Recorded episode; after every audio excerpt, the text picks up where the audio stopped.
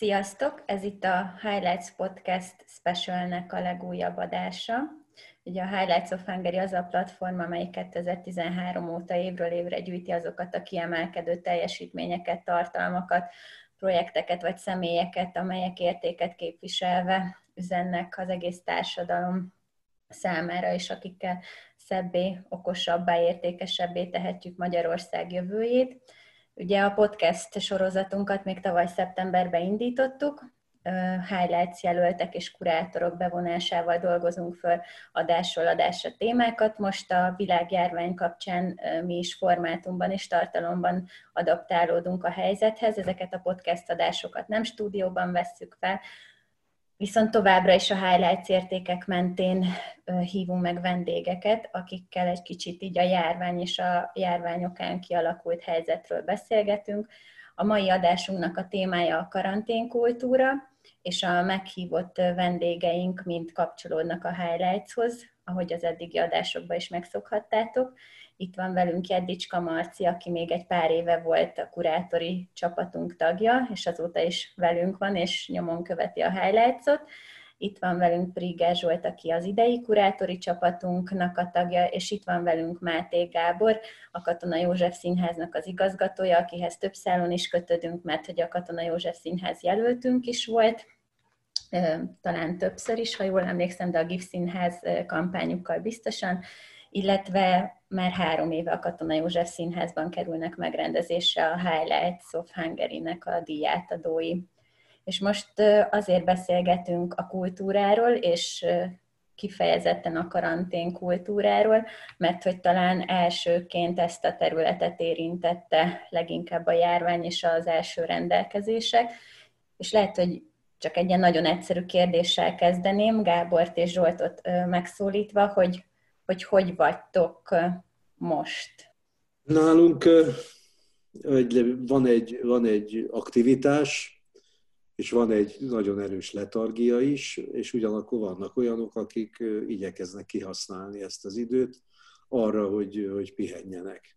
De a, a színház, mint olyan, az úgy csinál, mintha lenne, de igazából be van zárva. Tehát a színháznak mégis az ad értelmet, hogy esténként játszunk, délelőtt próbálunk, ez úgy, ahogy van, megszűnt.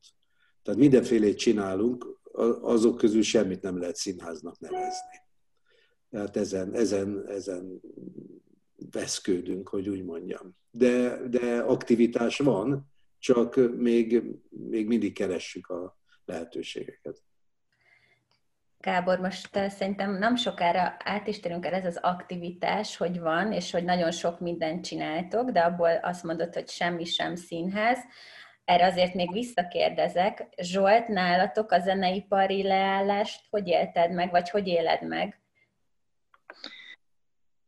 Aktivizmus van, megváltozott kontextusban.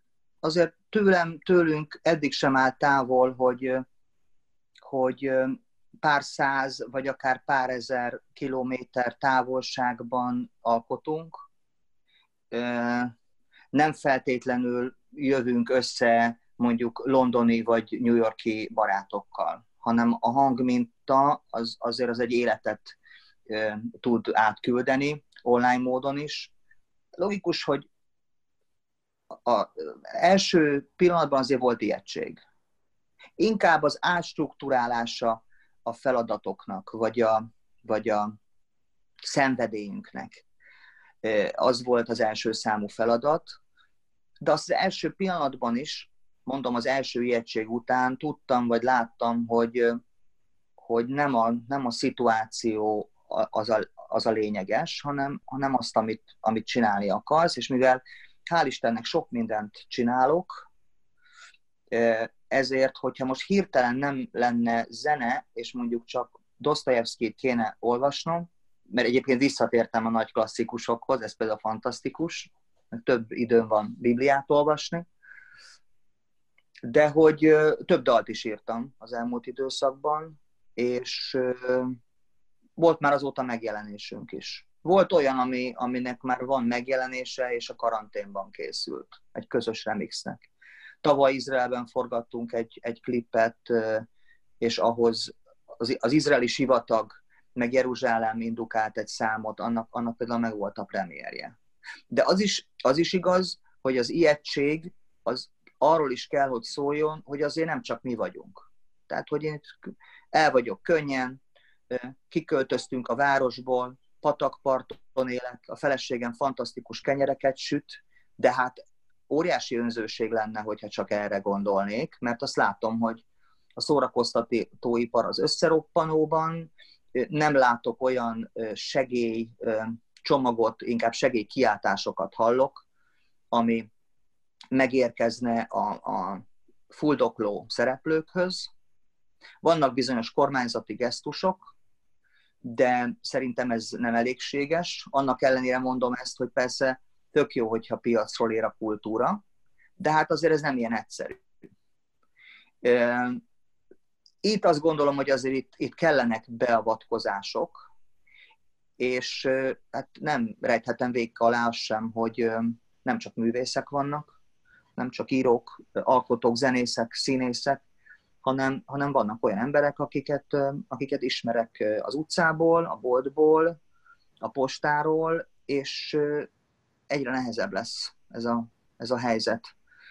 Itt ugye az ember bizonytalanságban van, egyfajta egy egzisztenciális szorító sztoriban vagyunk, könnyen spirituálkodok itthon, hogyha mondjuk a szomszédon megnyomorog.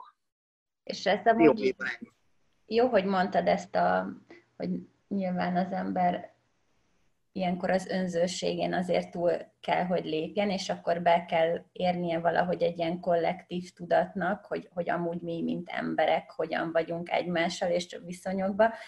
És nyilván azért kaptatok mondjuk meghívást a Gáborral pont a karanténkultúra témához, mert mindketten alkotó közeget képviseltek, és nyilván a zenének is van közössége, de mint mondtad, az formátumában lehet egyéni műfa is, mert mint akár hallgató, vagy akár szerző szempontjából, de ilyen szempontból a színház az, az egy nagy ellentét ennek, mert hogy ott tényleg lételem az, hogy legyen egy kapcsolódás néző és a, és a, és a színész között, meg, meg a rendezőnek is kell a társulat, hogy rendezhessen. Tehát ez egy közösségi műfaj alapvetően, és lehet, hogy itt visszacsatolnék ahhoz, és majd a, a, a Marcival kötlek össze, Gábor, hogy mondtad, hogy nagyon sok mindent elkezdtetek csinálni, mert hogy nyilván pótolni kell azt az elfoglaltságot, ami a színészek energiáját amúgy lekötötte reggeltől estig, vagy akár éjszakáig, tehát nyilván az életvitel is egy kicsúszhatott így a lábuk alól, tehát ami megszűnik, ami másnak home office, az nálatok ugye nincsen, mert a home office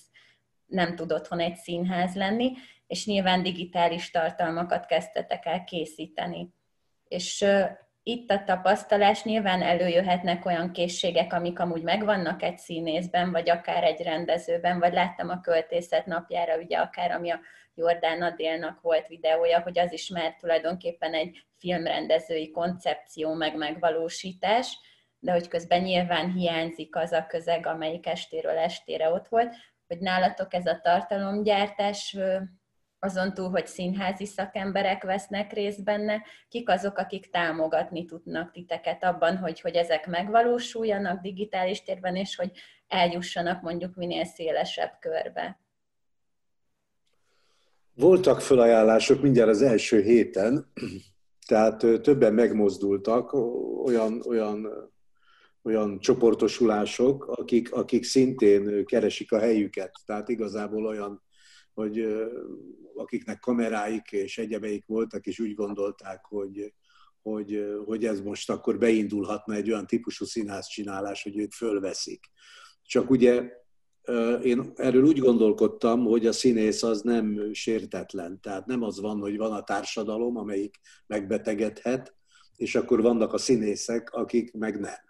Tehát ugye volt egy hét, amikor ezt hitte mindenki, hogy minket föl lehet hívni, mi ötten biztos próbálunk a színpadon, jó, hát nincs közönség, mert az fertőző, de a színészek mint a nem fertőzhetnék egymást, hát, és hát köztünk is vannak 60 év felettiek is. Tehát eh, ez elég hamar kiderült, hogy ez, eh, hogy ez nem fog menni. Egyrészt, másrészt meg én magam is inkább úgy gondolom, hogy, eh, hogy nekünk példát kell mutatni abban, hogy akkor ezt vegyük nagyon komolyan, hogy, hogy akkor, akkor külön vagyunk, maszkot hordunk, védőkesztyűt hordunk, nem megyünk ki az utcára, tehát ez nem így, hogy maradj otthon, mondja mindenki, de azt látom, hogy mi ott közösségben különböző dolgokat csinálunk. Tehát ez, ez, ez szerintem nem jó üzenet. Ebben a helyzetben a színészeknek kell a leginkább részt venni abban, hogy a társadalom minél hamarabb értse meg, hogy neki most mi a feladata, vagy mit vegyen komolyan.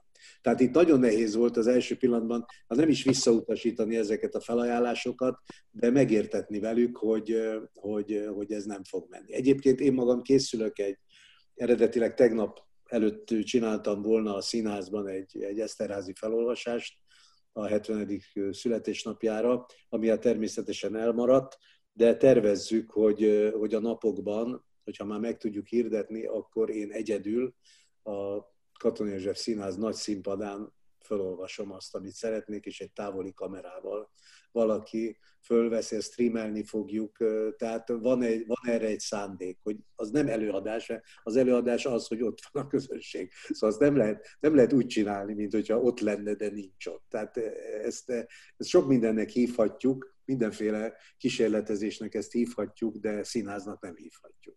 Ugyanakkor meg van egy olyan szorítás is, ugye, hogy ne feledkezzünk el arról, hogy a, a társulat tagjai fizetést kapnak. Kevesebbet kicsit, de fizetést kapnak, tehát nekik az a jó, illetve hát, hogy mondjam, ez arányosan dolgozni is kell. Tehát el is várjuk, hogy dolgozzanak. Tehát nem csak az van, hogy kreatívak, hanem az is van, hogy csináljatok is valamit, mert látod, tehát kapod a fizetést. Marci, te ugye úgy már nagyon régóta dolgozol akár nagyon sok ilyen kulturális projekttel is, tehát még a, a reklám szakemberi, bár most is még az vagy, de hogy ugye nagyon sok olyan kampány, sikeres kampány fűződik a nevedhez, ahol pont egy ilyen kulturális terméket kellett akár promótálni, vagy, vagy kommunikálni. Neked szerintem ez szívügyed, vagy legalábbis amennyire ismerlek, meg nem is el tőle távol az alkotói tevékenység sem, meg, meg ez a terület. Most a Wavemakernél kifejezetten digitális tartalommal dolgoztok. Te, mint marketing vagy reklám szakember, vagy egy olyan csatornája, ennek mit látsz, hogy mik a nemzetközi trendek, ha már vannak erre nemzetközi trendek, és hogy, hogy te például mit tudsz tanácsolni, vagy mit javasolsz, vagy, vagy, vagy hogy élitek meg ti, mint tartalomfejlesztők, hogy most ott van ez a sok kreatív ember, mondjuk munka, vagy, vagy, vagy, vagy energiakapacitásba bírnának nagyon sokat, és ti bele tudjátok ezt forgatni bármilyen projektbe. Mm. Hát, egyébként nem csak digitális dolgokkal foglalkozunk, hanem mindenféle tévéreklámokkal, mindenféle, filmekkel is. Szerintem az, az, az, amit a Gábor mondta, az, az, szerintem az nagyon igaz, hogy, hogy nem vagyunk leválaszthatóak így az egészről, ez egy, egy nagy egész, ahogy, amilyen, amiben élünk. És uh, ez például nagyon érdekes, és egy valahol egy ilyen teszt a, a márkáknak, vagy a hirdetőknek, hogy ilyenkor is kiállnak-e az emberek mellett, vagy ilyenkor is van-e valamit, van-e valami mondani valójuk. Most például van egy kutatócsoport, aki megnézte, hogy ilyen helyzetekben a, a történelemben mi volt a jó helyzet, mondjuk ilyen második világháború alatt, hogy aztán akkor bármikor probléma volt, a különböző márkák, azok mondtak-e valamit, vagy inkább ilyen helyzetekben csöndbe voltak és eltűntek, és egyértelműen az látszik, de egyébként a saját tapasztalatból is, hogyha ilyenkor kiállnak az emberek mellett, és nem csak eladni próbálnak valamit a, a korábban csak mondjuk ezt, vagy hirdetők, hanem, hanem van valami értékük, és bárhogy próbálnak segíteni a maguk módján az embereknek, az nagyon kifizetődő lesz, meg egyetlen egy feladatuk is. Úgyhogy mi mindenkit ebbe az irányba tolunk. Nekünk egyébként valahogy szerencsénk van, mert most egyébként többet dolgozunk így, mint a korábban, valahogy nagyon sok feladatunk lett, hát szerencsére, de, de én is látom magam körül, hogy azért ez nem, nem mindenkivel van így, sajnos, meg akár a cégemből is vannak olyan területek, ahol azért már nem annyira nem annyira a pörög ez a dolog. Én tényleg azt látom, hogy, hogy valahol ez egy ilyen teszt mindenkinek. Tehát, ugye, hogy, hogy most, most, így, most kiderül, hogyha ilyen nehézség van, akkor, akkor tényleg ugyanúgy fog mondani valamit, mondjuk egy hirdető, mi is képesek vagyunk ebbe a helyzetbe leállni, és, és olyat kitalálni, ami, ami mondjuk a, ugyanúgy, hogy de például nagyon nehéz mondjuk egy márkának megszólalnia, most mondjuk például egy dekatlonnak, amikor nem mondhatjuk, hogy menj ki, nem mondhatjuk, hogy sportolj, nem mondhatjuk, hogy fociz másokkal, vagy bármilyen, hanem olyan dolgokat kell kitálni, például egy otthoni térben tud így működni. Vagy mondjuk majd arra tudjuk felkészíteni az embereket, hogy ezt majd, hogyha ki tudnak újra menni a levegőre, vagy bárhova. Úgyhogy szerintem ez egy nagy teszt mindenkinek. Nekünk is egyébként megtanulni így dolgozni. Ahogy most dolgozunk egy űrhajós üzemmódban.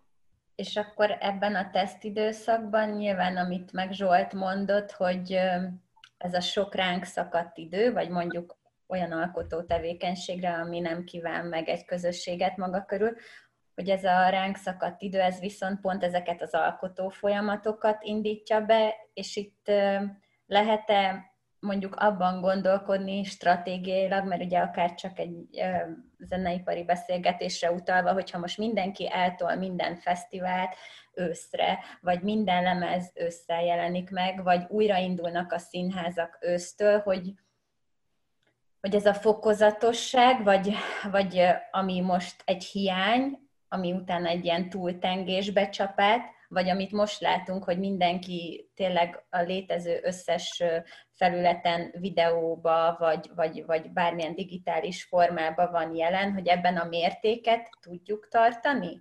Vagy, vagy, vagy gondolkodunk-e vajon hosszú távba, vagy az adott pillanatot éljük meg azzal, hogy jó, akkor én most csinálom a lemezt, vagy jó, akkor én most csinálom az online tartalmat, mert ez muszáj, vagy ez egy ilyen mentális, hirtelen reakció, hogy az adott pillanatot akarjuk valahogy így kimaxolni, akár tevékenységbe, vagy nem tevékenységbe, de hogy ti például érzitek magatokon, hogy így a jövőbe bele tudtok gondolni, és arra készülve csináltok át vagy B-t, vagy döntötök úgy, hogy igen, akkor ebbe kísérletezek, ebbe meg nem, vagy hogy az energiáimat azért tartalékolom, mert lehet, hogy most bennem van a nagy kreatív hív, de lehet, hogy egy hónap múlva már, már nem, nem lesz bennem annyi. Érthető volt a kérdés, nem biztos? Akkor újra abszolút. fogalmazom. Abszolút, akkor Zsolt kezdjed, ha abszolút. Szert, érthető volt, de szertágazó. Rengeteg tartalom van, az itt a kérdés, hogy milyen az a tartalom. Tartalomdömping van, néha már eleged van, de hát van egy ilyen opciót, hogy bármikor kikapcsolhatod és magadba nézhetsz. A könyvhez, könyvhöz is nyúlhatsz, nem kötelező folyamatosan a digitális online tartalomhoz nyúlnod, de hát nekem fantasztikus élményeim vannak. Nem azért mondom, mert a Gábor itt van, tehát láttam egy olyan, láttam egy olyan Nórát, amit, amit nem láttam korábban élőben, és fantasztikus volt.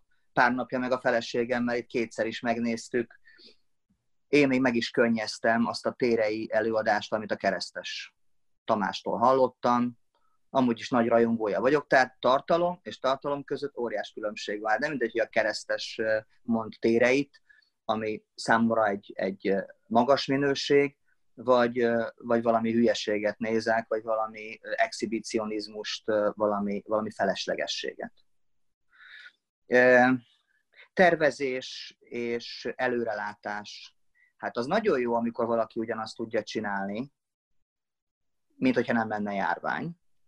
Logikus, hogy mondjuk egy könyvben is dolgozom most, annak most jobb idők járnak, mint hogyha szaladgálnom kellene mondjuk próbákra de több dalt is tudok kitalálni, vagy több zenei koncepciót úgy, hogyha nincs körülöttem zsizsgés.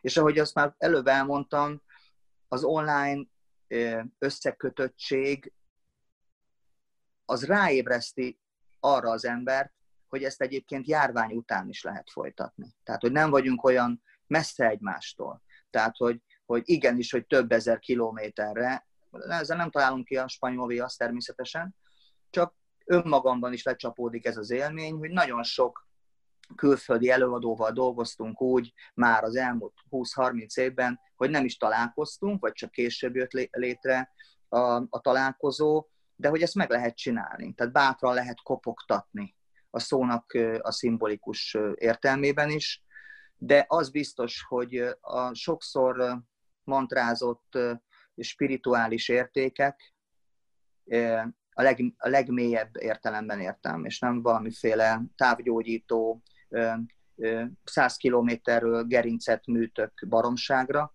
hanem, hanem, hanem igazi elmélyült összekötésre, az egy csomó derűre adhat okot. Én legalábbis ezt érzem. Én azt is érzem, hogy, hogy régi emberekkel, vannak gyerekkori barátaim, akikkel most beszéltem a legtöbbet az elmúlt pár hétben. Én ettől nagyon, én ettől nagyon boldog vagyok. vagyok annyira boldog, mint hogyha megírok egy jó dalt, vagy egy, vagy egy, vagy egy jó oldalt mondjuk egy készülő prózából. És ez erősebb. Jó, persze az ember többet pöröl az édesanyjával, hogy ne akarjon kimenni az utcára. De még ez is jó, mert hogy ez is összeköt. Szóval így. Gábor, akkor kicsit újra fogalmazva a kérdést, és más szemszögből, ez a tervezés kérdése.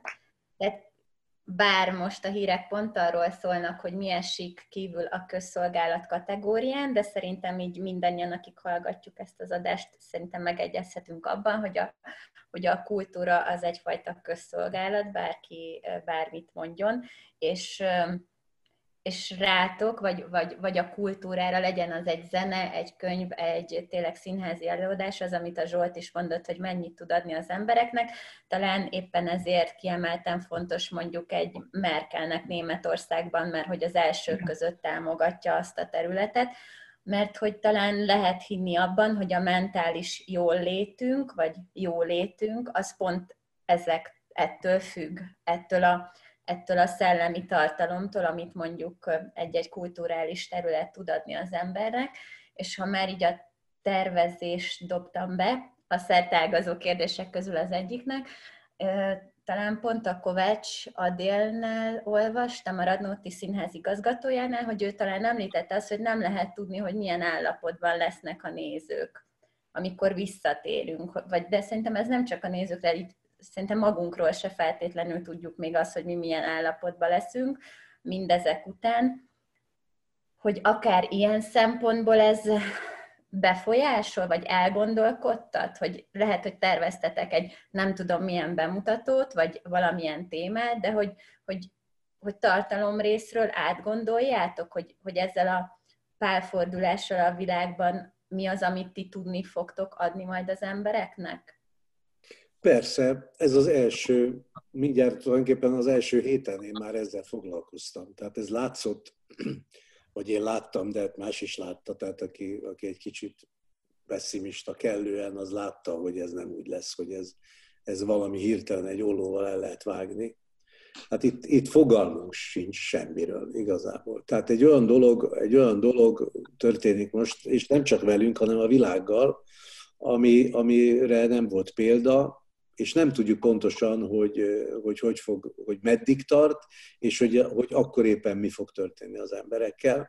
És ráadásul a színház azért mégiscsak egy olyan műfaj, egyrészt egy közösség, feltételezi a közönséget is, és feltételezi azt is, hogy mi együtt nekünk egy térben kell együtt lenni. Tehát egy térben csinálunk valamit, és utána azt az egy térben csinált valamit megmutatjuk azoknak, akik szintén teljesen véletlenszerűen összejönnek egy térbe, és akkor ott valami különleges lelki közösség kiépül valaminek a mentén, egy olyan dolognak a mentén, amit mi akarunk mutatni. Na most természetesen van egy, én bennem van egy várakozás, hogy megérezzem, hogy mi az az utolsó pillanat, amikor már el kell dönteni, hogy mit fogunk csinálni. Egyelőre ez, ez, még, ez még nem jött el, ez a pillanat.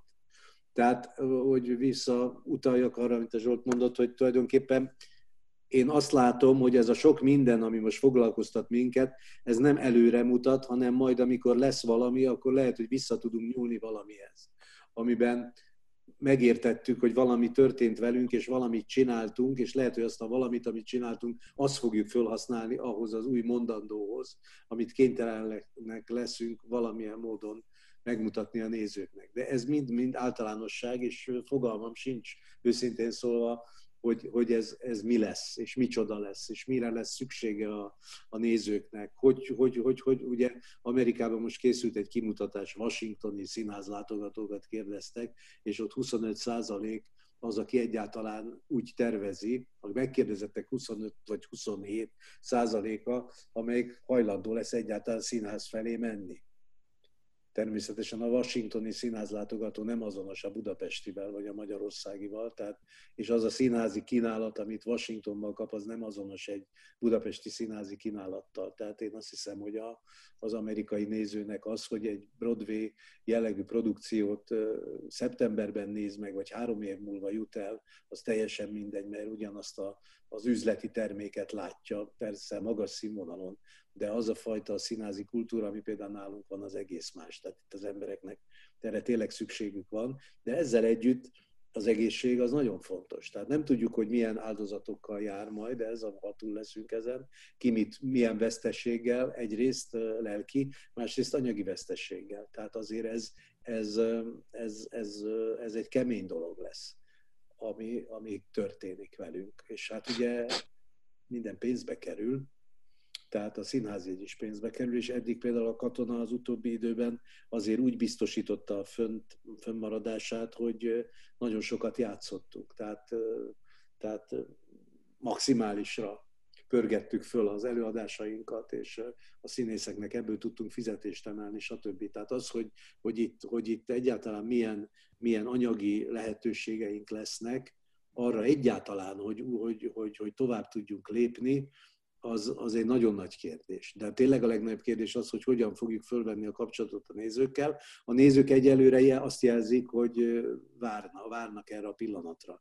De például azt nem tudom, mi fog történni, ugye néha tényleg az emberek az volt az érzés, hogy az emberek köhögni járnak a színházba. Tehát van egy, ez egy héttől köhögök fél tízig, Utoljára ment egy előadás, amit rendeztem a Molnár Piroskálnak, a, egy német sorszím, az Orlai produkciónak csináltuk, meg most készültünk el, azt a Piroska azt ötször vagy hatszor tudta csak eljátszani, de volt egy előadás, ahol kénytelen voltam egyszer csak számolni, hogy én pontosan 40 másodpercenként köhögött valaki. De nem úgy, hogy köhentett, hanem hogy egy köhögő rohamot kapott, és így kedvet kaptak egymástól a nézők a köhögésre. Tehát tényleg az alatt a másfél óra alatt bejöttek köhögni, és ez végig tartotta az előadás alatt. Na most mi lesz akkor majd, ha mondjuk októberben vagy novemberben egy néző elkezd köhögni? Akkor én azt is el tudom képzelni, hogy egy másik néző fölordít, hogy távozzon. Maga menjen ki. Vagy én megyek ki, vagy hagyják abba. Én ezt el tudom képzelni meg kell találjuk majd azokat a lehetőségeket, hogy, hogy mit csináljunk ilyenkor, vagy hogy hogy engedjük be a nézőket, vagy mire hívjuk fel a figyelmet. Lehet, hogy táblák lesznek írva, hogy a beteg menjen haza. Beváltjuk a jegyét, és kap kettőt helyette, csak ne körögjön, vagy menjen el. Vagy... Tehát itt mindenféle, el tudom képzelni, hogy nagyon különleges kommunikáció kezdődik. Marci, te már régóta nagyon bólogatsz, akkor a bólogatásodnak a, a verbális jelentését most, hogyha tudnád nekünk prezentálni. Nem, én is ezeken gondolkodtam. Ugye most én azt gondolom, hogy mindenki, a családom is azt, azt mondja, hogy mikor lesz végre megint minden normális, meg olyan, amilyen volt, és én azt gondolom, hogy már nem lesz.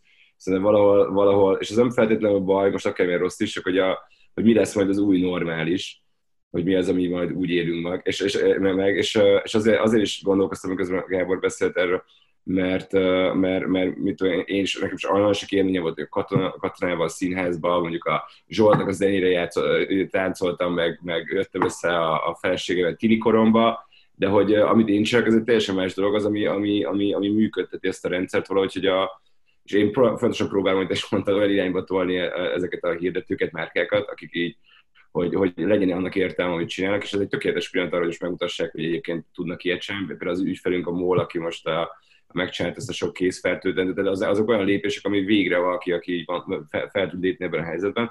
De szerintem ezt majd újra ki kell találnunk, hogy mi lesz, hogyha majd mit kell majd kiírni a színház bejáratánál, vagy mit kell majd egy koncert előtt kiírni, vagy mit, mit kell majd mondjuk, nem tudom, egy boltban, hogy ahol vásárolnak mondjuk az emberek mondani. Ugye van az a, van az a videó, azt nem tudom, látjátok, amikor valaki maszkban van, de a, a zöldséges pultnál leveszi a maszkot, és megnyelje az ujját, hogy szétügye szedni a zacskót tehát ugye ezeket majd, ezek, ezeknek újra ki kell alakulni szerintem ezeknek a protokolloknak, meg az egésznek. E, egyébként nekem a legmegdöbbentőbb az egészben az, hogy, hogy, hogy így milyen régóta az egészet, és nincs benne egy hónap puffer, vagy, egy, vagy, annyi kifutás, vagy egy, akár egy év, hogy így akár mindenki lehessen egy picit és pihenesen, hogy egy pár hétig nem, az, nem úgy mennek a dolgok, ahogy, ahogy korábban mentek, akkor egyből minden így felborul. Az érdekes szerintem, hogy nincs, nincs benne ennyi ilyen tartalék, hogy, hogy így fogalmazzak, hanem így egyből minden borul. Ezek ugye nagyon kicsit ilyen, ilyen megdöbbentő volt, hogy nem tudom hány éve építjük ezt, meg mindenki csinálja a dolgát, de hogyha egy pár hétig nem tudjuk azt sem, amit eddig csináltuk, akkor minden így darabokra esik. Ezek nagyon érdekes, tönkrenek a cégek, meg, megmakkannak az emberek, pedig le, lehetne benne ennyi, azt gondoltam volna, de, de nincs. Gábor, neked a kiterjesztett családodba ez a megmakkanás a társulatba? Elsősorban ugye tehát az első problémám az volt, hogy, hogy valahogy egy vezetőnek úgy kell csinálnia, vagy hát rendelkeznie kell olyan típusú tudással, amilyenek a többiek nem rendelkeznek, hiszen ő a vezető, tehát neki kell megmondani, hogy mi van. Az nagyon rossz, hogy az ember nem tudja, hogy mi van. Tehát ugyanúgy nem tudom, tehát teljesen azon a szinten vagyok, mint bárki a színházból. Tehát egyáltalán nem tudok többet, mint a portásunk, aki, aki beenged valakit, és nem tudok többet a színésznél se, és a világosítónál senki nem tud többet pont ugyanannyi annyi információm van, nézem a különböző híradásokat, és abból próbálok valamit leszűrni. Ez az egyik. A másik az, hogy az megpróbálunk mindenki munkájának értelmet adni. Van, aki tud home office-ban dolgozni, a gazdasági osztály például, vannak, vannak olyan munkatársaink, akik karban tartanak, vannak olyan munkatársaink, akik eddig nem, nem működtek úgy, mint portaszolgálat, és most megkértük őket, hogy ők legyenek a portánál. Tehát mindenféle dolgokat így ki, ki lehet találni. Ez az egyik része. A lelki része az az, hogy, hogy ugye a színházat körülbelül három éve különböző támadások érik, amikről, amik, amik kapcsán hát kénytelenek voltunk lelkileg komolyabban összetartani, és így van egy közös Facebook oldala a színészeknek, ahol tulajdonképpen simogatják egymást lelkileg. Tehát egy, egy ilyen simogatás elindult novemberben. Tehát tulajdonképpen van egy, van egy olyan fajta összetartás, amikor lehet figyelni arra, hogy mi van a másikkal. Tehát egy, egy ilyen önsegélyező lelki, lelki szolgálat szinte azonnal elindult a, abban a pillanatban, hogy, hogy bezártuk a színházat. Tehát is ott pontosan lehet tudni, hogy kivel mi van, egymást, egymást vigasztalják, vagy, vagy, vagy kellemetlen dolgokat osztanak meg, vagy pedig épp ellenkezőleg valami olyan dolgot, amitől mindenki egy kicsit felvidulhat.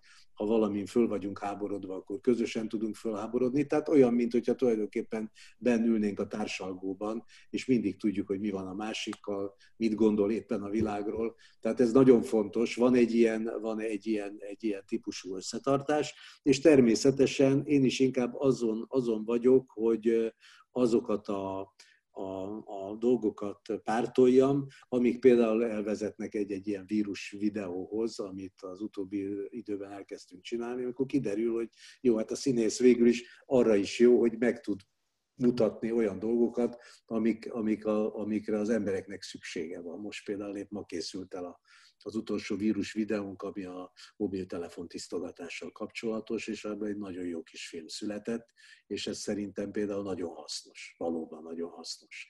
És ilyen, ilyen kis videók készülnek, és akkor azt mondom, hogy oké, okay, eddig a színész, hát lehetett azt mondani, hogy kit érdekel ez, hogy egy színész mit csinál, vagy hogy nem, engem a színház nem érdekel, de most például tényleg hasznossá tudjuk tenni magunkat, és be tudjuk bizonyítani, hogy ilyen szinten is szükség lehet ránk. Tehát dolgozunk, vagy megpróbálunk dolgozni, és azt látjuk, hogy, hogy bizonyos dolgokban meg kell nyilvánulnunk, ami az egész társadalom számára fontos lehet. És ez mindenfajta megkülönböztetés és világnézet és minden, minden nélkülöz. Ez, ez egyszerűen a segítségnyújtás, a szolidaritás, az odafigyelés irányába mozgolódunk, amitől hát azt remélem, hogy az egész ország is egy kicsit inkább egymás felé és nem elfordulva egymástól működhet.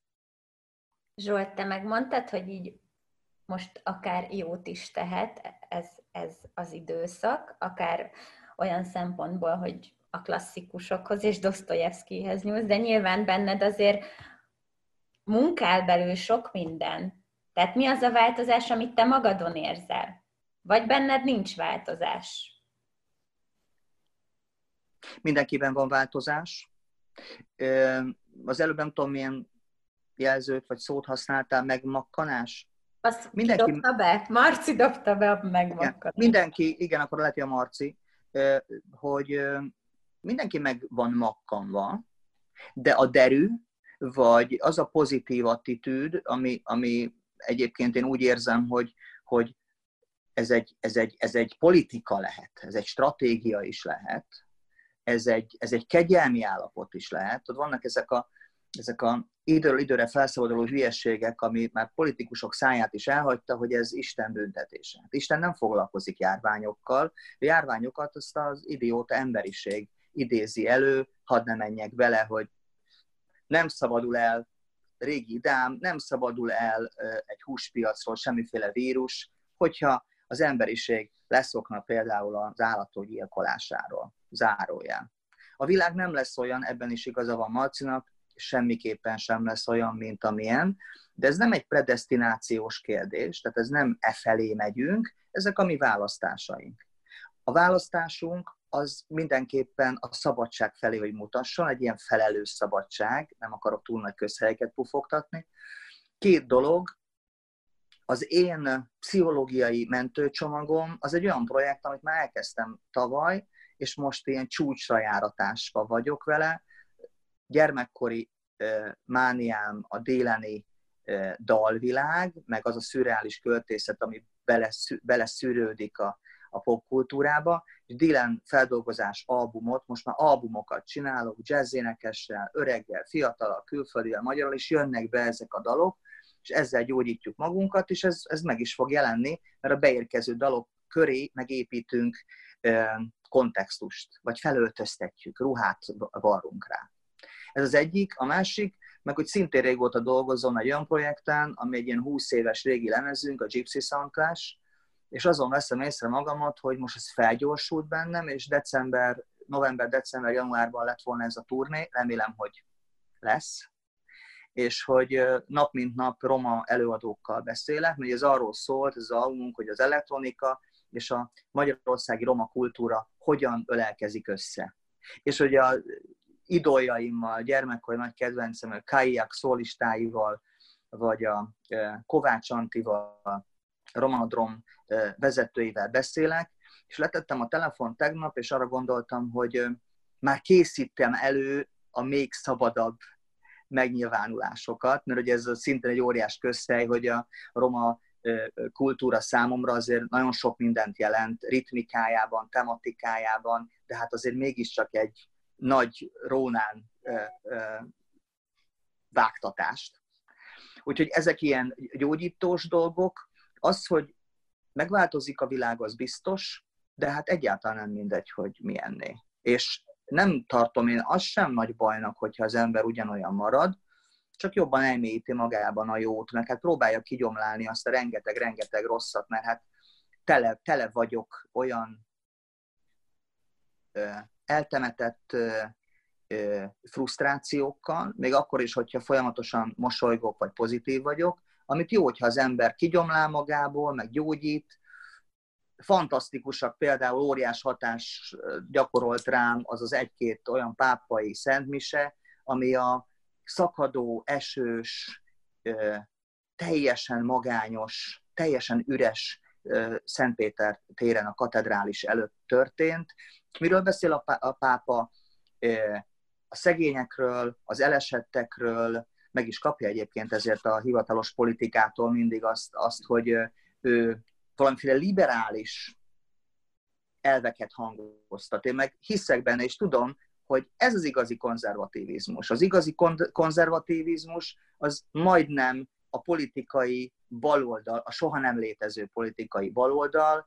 Nézd meg Dél-Amerikát, ahol az egyház és a szegények mozgalmai kéz a kézben járnak. Az emberek felé kell odafordulni, a politikának is, értsünk alatta bármit, de egyébként meggyőződésem, hogy az alkotásnak is. Marci, te mondtad, hogy ti is most azért próbáljátok kicsit nevelni, vagy terelgetni, vagy irányítani a ti értékeitek mentén az esetleges, nem tudom, ügyfeleket, vagy akik még vannak, azért nyilván a, ebben az iparágban is óriás átrendeződés lesz a marketing, reklámköltés, és a többi, és a többi te hogy éled meg? Most mondtál egy jó példát, de hogy látod ezt a, ezt a gondolati átrendeződést, amit akár mond a, a Zsolt is, hogy, hogy hát, ha így megérezzük azt, hogy így mik a valódi értékek, a szolidaritást és a többi. Te látod ezt a hajlandóságot? Mert mondjuk nyilván egyrészt látod azt, hogy most mindenki abba hagyja a költéseket, vagy így csökkenti, és a többi, és a többi, de aki költ, az erre költ, vagy arra költ, vagy olyan projektet támogat?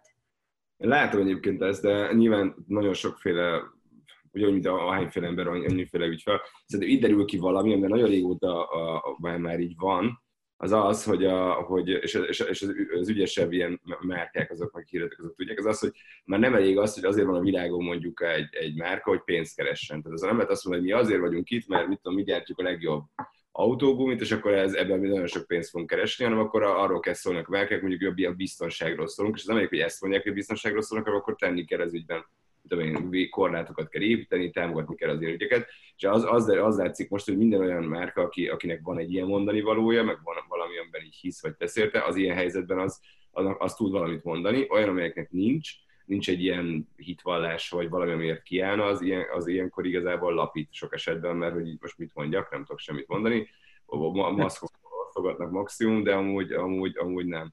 Szerintem például nagyon jó példa volt, volt még a, volt, vagy hurikán idején például Amerikában, akkor van ott a Tide, ami nálunk egy ilyen mosószer, az azt csinálta, hogy levittad a mos- kamionokat, meg, meg rengeteg mosógépet, és kimosta az összes koszos ruháját az emberek, amit ott elmosott a víz, mert ők ugye a tisztaságról szólnak, tehát ők, ők ezért akkor ott így kiálltak.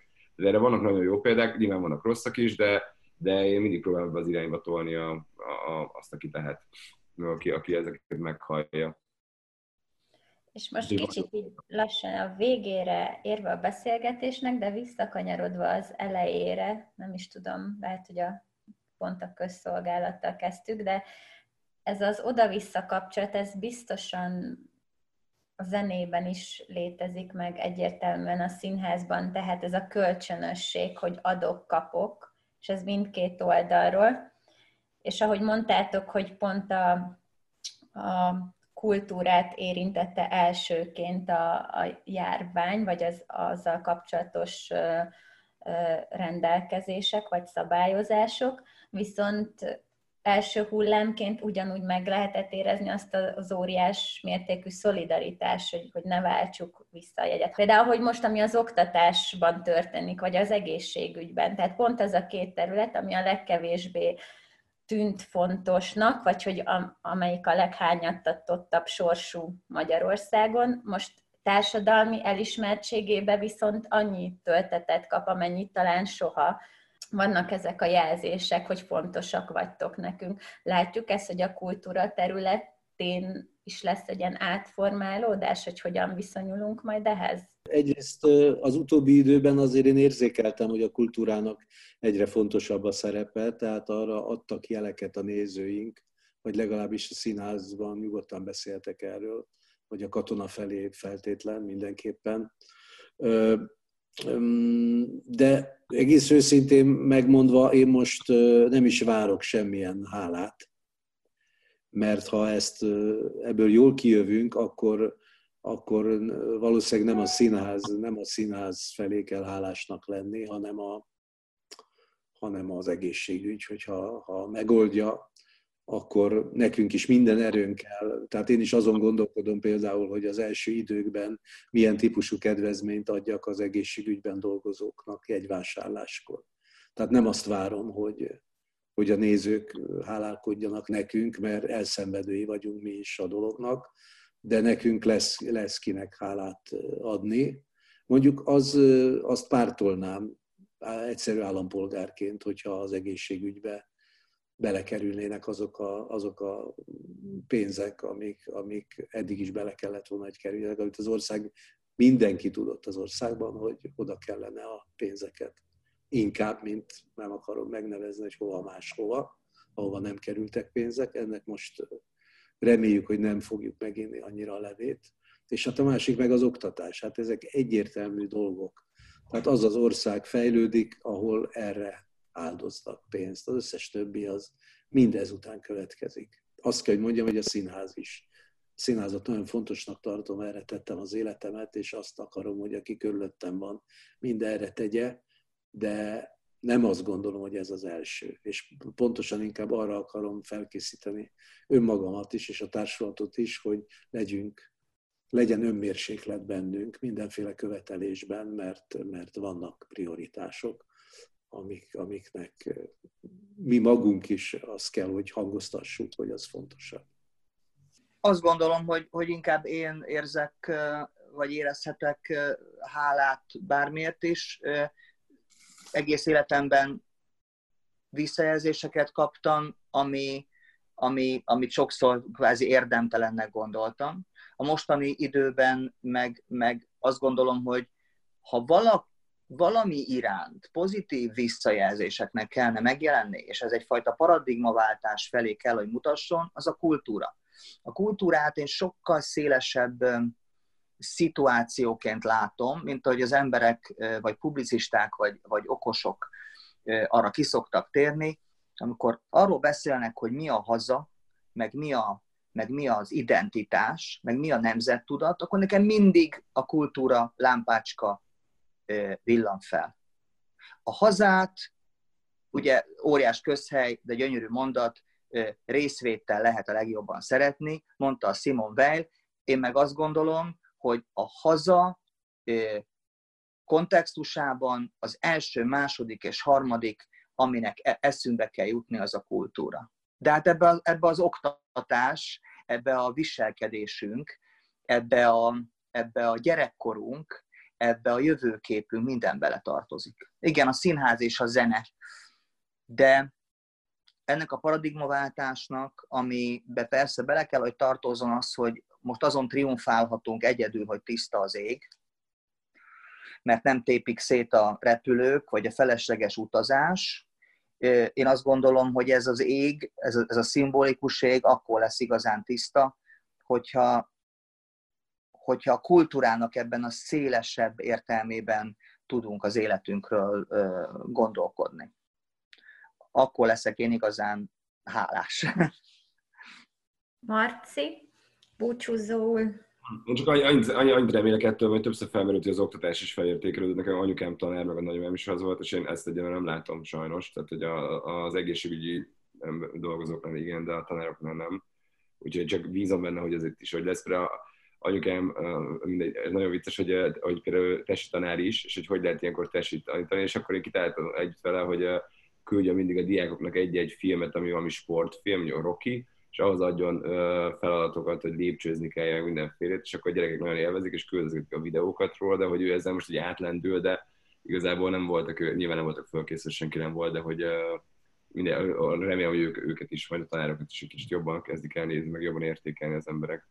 Én azért bízom a paradigmaváltásban is, és nyilván ez nem egy elvárás azoktól az alkotóktól és gondolkodóktól, akik most is velünk tartanak, de hogy a, hogy a fizikai jólétünkhöz nagyon fontos ez a mentális jólétünk is, és hogy, hogy ebből az egész szituációból tudjunk majd tovább menni, hogy, hogy mindenki a lehető legegészségesebben jön ki belőle. Úgyhogy nagyon szépen köszönöm, hogy beszélgettünk, és hallgassatok bennünket legközelebb is. Én Turcsányi Szabina voltam. Köszönöm nektek. Sziasztok!